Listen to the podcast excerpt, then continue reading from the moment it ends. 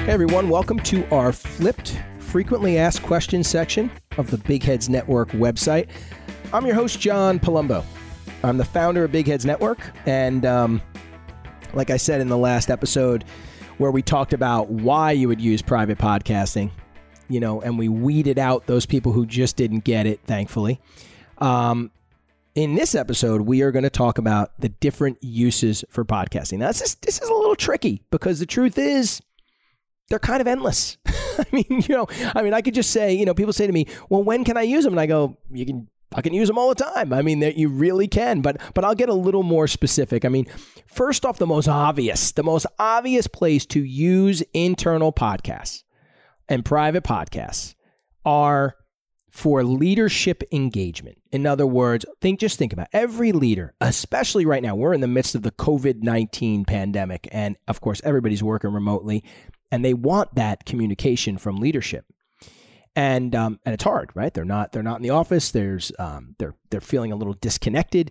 But that that's all the time. They, you know, a lot of times, especially in larger organizations, they don't they don't really get to hear their. The only time they get to hear their um, you know, the CEO or the leaders is when they're you know when they're kind of doing their fireside chats or all those kind of things and um, you know or or on some webinar or through an email so this gives you that opportunity to to um, communicate with your employees on a regular basis, but in a using your honest and authentic voice. I know that sounds corny, but I will tell you this: when you're in front of a video camera, and everybody knows this, right? When you're in front of a video camera, like, and I don't care if it's even like just a, the video camera on your on your computer, you you're you're a little bit stiff. You're a little bit tight. You're, you're worried about what what do you look like, or you you know your what's your you know what's your tie or your your outfit look like? You know that that video cameras throw you off a little. When you have a microphone in front of your face you forget it's there. And you start to just talk. And you start to be you. And that's what employees want. They want that that authentic you and that's why podcasts private podcasts are so powerful and you can use them for leadership engagement to talk about things. I mean, you you're out there talking about the business and you try to give business updates. You can use these as a way to, you know, hey, uh, you know, here's here's what's going on with the company. Uh, here's here's where we stand. I mean, you can use them for employees. You can use them. God, you can use them for investors and and board members. There's a whole bunch of ways that you can use these from a leadership engagement standpoint, but they are a hell of a lot better than using emails or webinars or all those kind of things. So leadership leadership uh, team engagement and visibility is a great area for these. Then there's a lot of the there's so many things from an internal comms or just employee initiatives that can be converted into podcasts. I mean, you can, and we're going to talk about these, you know, in different episodes.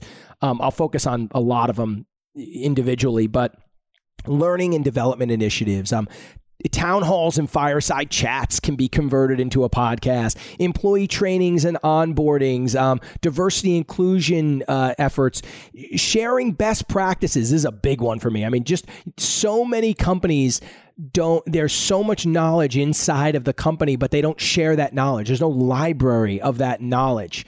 Um, these podcasts could act as that almost evergreen library of just best practices from hey how do you sell this product to how do you do this with a customer to whatever it might be. Um, field communication for sales teams and franchisees uh, uh, business updates thought leadership initiatives. So there's so many things that can be converted into an entertaining and i i'm going to use that word a lot um, an entertaining, informative podcast. And then there's, uh, you know, for me, I will tell you this uh, when I'll give you a little history on Big Heads Network, and then I'll tell you about my favorite way to use them, um, which is, like I said, this isn't the, these few ways aren't the, the end all be all. I mean, there's a ton of ways to use them, but um, when I started Big Heads Network back in 2006, we were a cross pollination company.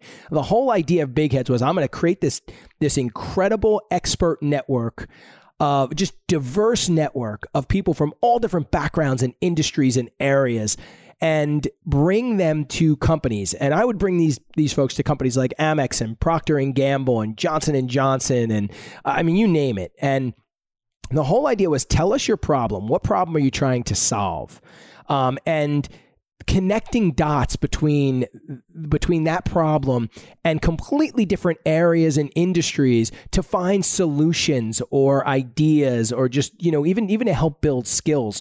So you know a company would tell us their problem and we say hey you know maybe you should talk to someone from uh, you know Netflix even though they're in a completely you know they're in the maybe the banking industry. Or we would say hey you know maybe you should talk to a um, car restoration specialist even though they're in the cosmetics industry.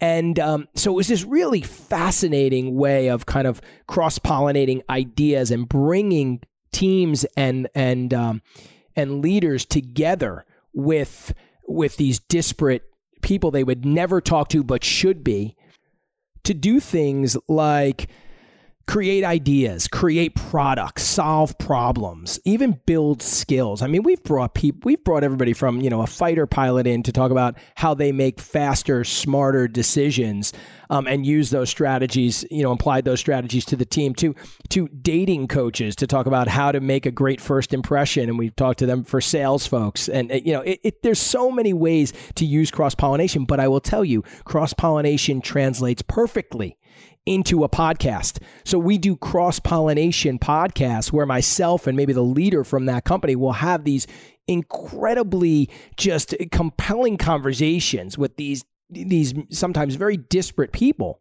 and experts and thought leaders who we call big heads and connect the dots back to the company. And, and, I mean, these that's what a podcast is all about, right? That's an entertaining podcast. And then, of course, once it's posted, the team can go and comment and build on those ideas as well. So it almost becomes like a virtual brainstorm in a way. So so there's a lot of uses for this for for for internal podcasting. I mean, look, there's even I had a company called I wonder if I should I won't say the name of the company, but a, a few weeks back when the COVID nineteen thing first started, about a, a, little over a month ago, a company came to me and said, "Hey, you know, we can't do our career fairs at colleges anymore." Is there something we can do? We actually took their career fair and turned it into a podcast. So the things that they would do at a career fair, we turned it into a limited run six episode podcast that they could now release to college students. So it almost it almost was like flipping their career fair table and that experience into a podcast which is a which is probably a better way to do the career fair anyway. But the point is the opportunities are endless you you know you come up with something and you might say hey i wonder if, i wonder how we would convert this or i wonder if we can convert this. So those are great i love having those conversations. So if you ever want to have them you know give me a call and we'll and we'll talk about things that you can convert or opportunities for private podcasting. But i will say this those are the one those that i discussed are just kind of the tip of the iceberg. The opportunities are truly endless. Um, so I think that's it for you know when to use it, all the applications for private podcasting. I guess next, you know what I'm going to talk about next? In the next episode, I'm going to focus on, I keep using the word entertainment and, you know, and be entertaining. And I want to focus, I'm going to focus on that a little bit more and get into the entertainment factor and where that plays into private podcasting. Um, thanks so much for listening. I hope this was helpful.